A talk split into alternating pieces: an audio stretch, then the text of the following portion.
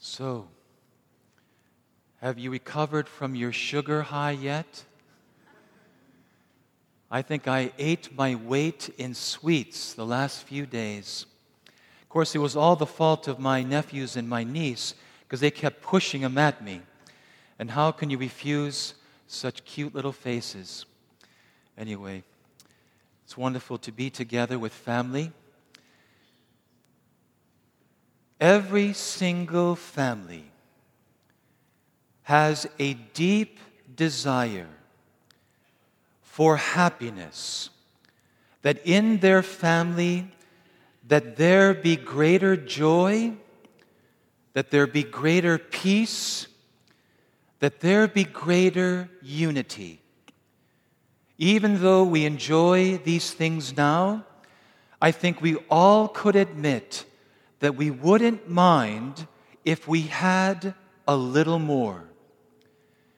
And by the fact that we desire these things means that we also desire to be holy families, even though we would not articulate it quite in that way. But if we want these things, we also need to want to be holy, because holiness is what bears these fruits of joy, peace, and unity. In God's vision and plan for our life, holiness and happiness were never meant to be separated. Sometimes in our fallenness and our weakness, we try to separate them. We try to seek a happiness and a fulfillment that is apart from God's will. But when Jesus gave those beautiful Beatitudes, "Blessed are the poor in spirit, blessed are the meek, blessed are the pure of heart, blessed are the peacemakers," clearly, Jesus unites happiness and holiness together. There's one particular trait with regard to holiness that was very foundational and central to the family of Mary, Joseph, and Jesus, and therefore must be foundational and central in our life as well. And it's portrayed by Jesus in the gospel today. At the age of 12, 13 is when boys came into manhood. And they went to Jerusalem, as was the custom, and to the temple to celebrate the feast of Passover. And Jesus gives his parents the slip. Now they're looking for him for 3 days. Can you imagine? They probably never slept, worried, anxious, afraid. And then to be responded to them as the way Jesus did, it almost seems insulting. "Did you not know that I must be in my Father's house?" Another manuscript translation, "Did you not know that I must be about the affairs of my Father?" What is Jesus saying? First of all, he's no longer talking merely as a boy. At this moment, he's talking as the one sent by the Father. And what he's asking of Joseph and Mary is similar to what God was asking of Joseph with regard to Mary and the mysterious birth. The ties of marriage and blood must always be secondary and subordinate with regard to God and His will. God must always be first, and His will. And this is what is beautiful about the Holy Family, that each of them desired for the other that they belong more to God than to them. They did not think for a moment that they could be the ultimate good for the other, that they could make each other happy in the deepest sense that they needed.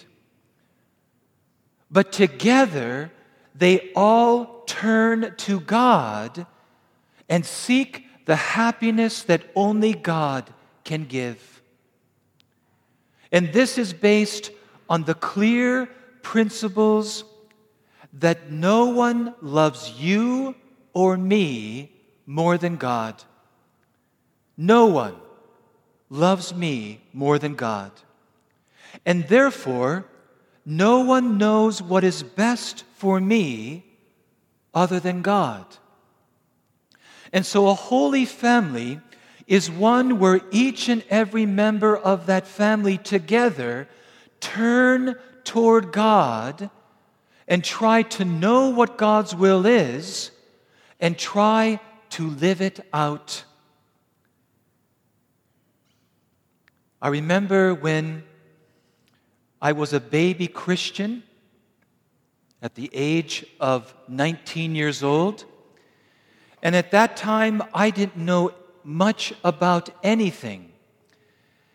And God made sure to put a person in my life, in the life of my family, that could teach us the basics, how to pray. And this woman that God gave us, she taught us a beautiful way to pray.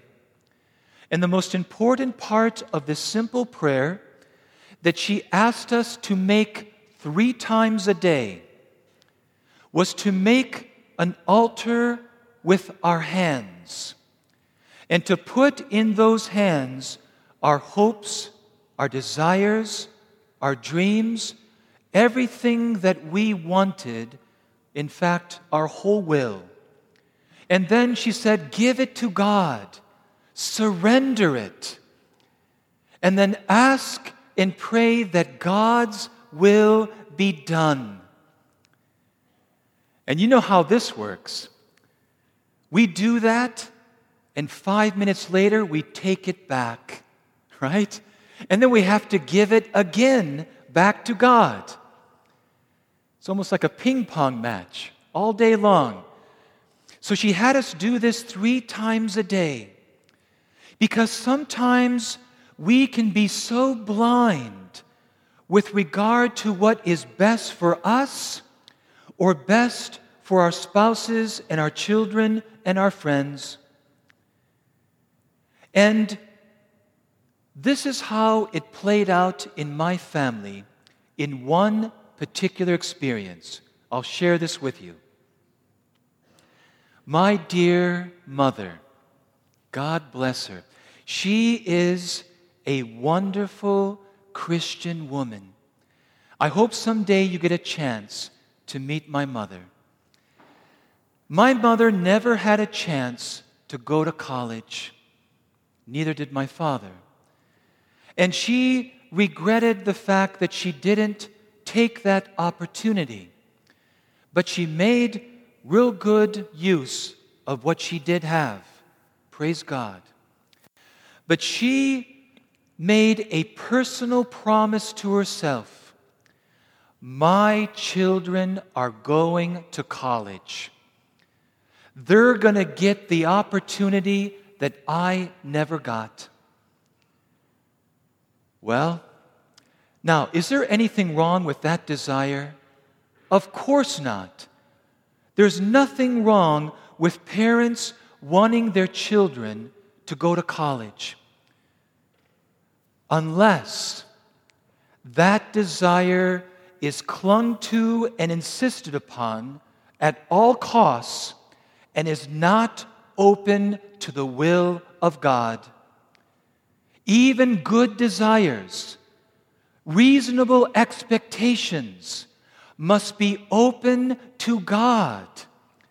God must have the last say in my life and in your life.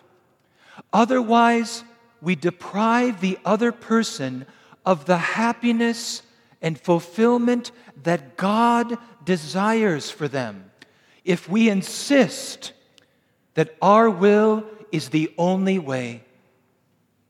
So, my sister, my brother, and I, we did not go to college. Of course, I went much later only because God called me to be a priest. And you need 8 years of college education to become a priest these days. My sister got married young and started a family. My brother went off to a vocation school and got a certificate in horticulture. And he's been working in that ever since he was 17. I love what my brother says. He says, "Even though I love to work with plants and watch them grow," he says, "what I love more is to watch the people grow around me." You should hear what people say about my brother that work with him. He is living his faith out in his work and sees his work as a vocation and not merely as a career. That's a whole different perspective. And then, of course, I went to school and learned a trade, and I was a happy tradesman.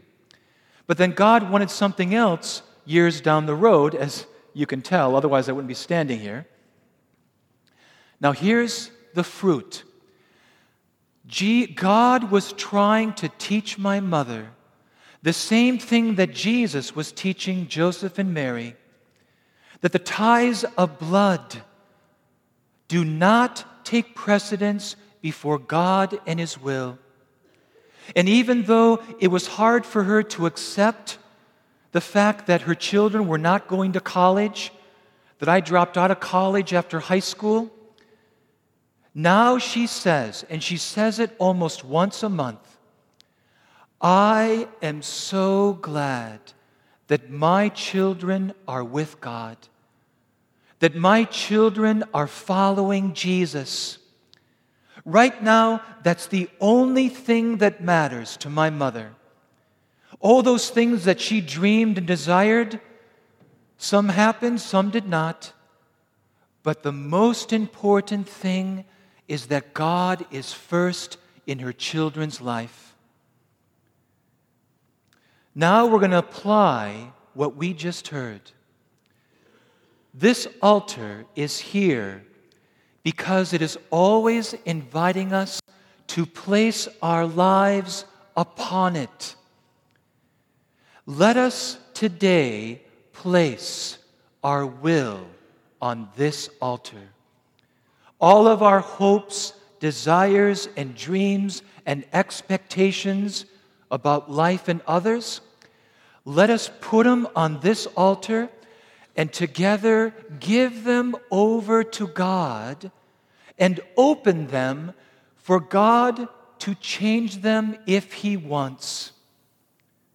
That would be a beautiful sacrifice. And then we receive in return the gift of Jesus, who will certainly guide us and lead us on our particular path in life, even if it's different than what we wanted. Amen.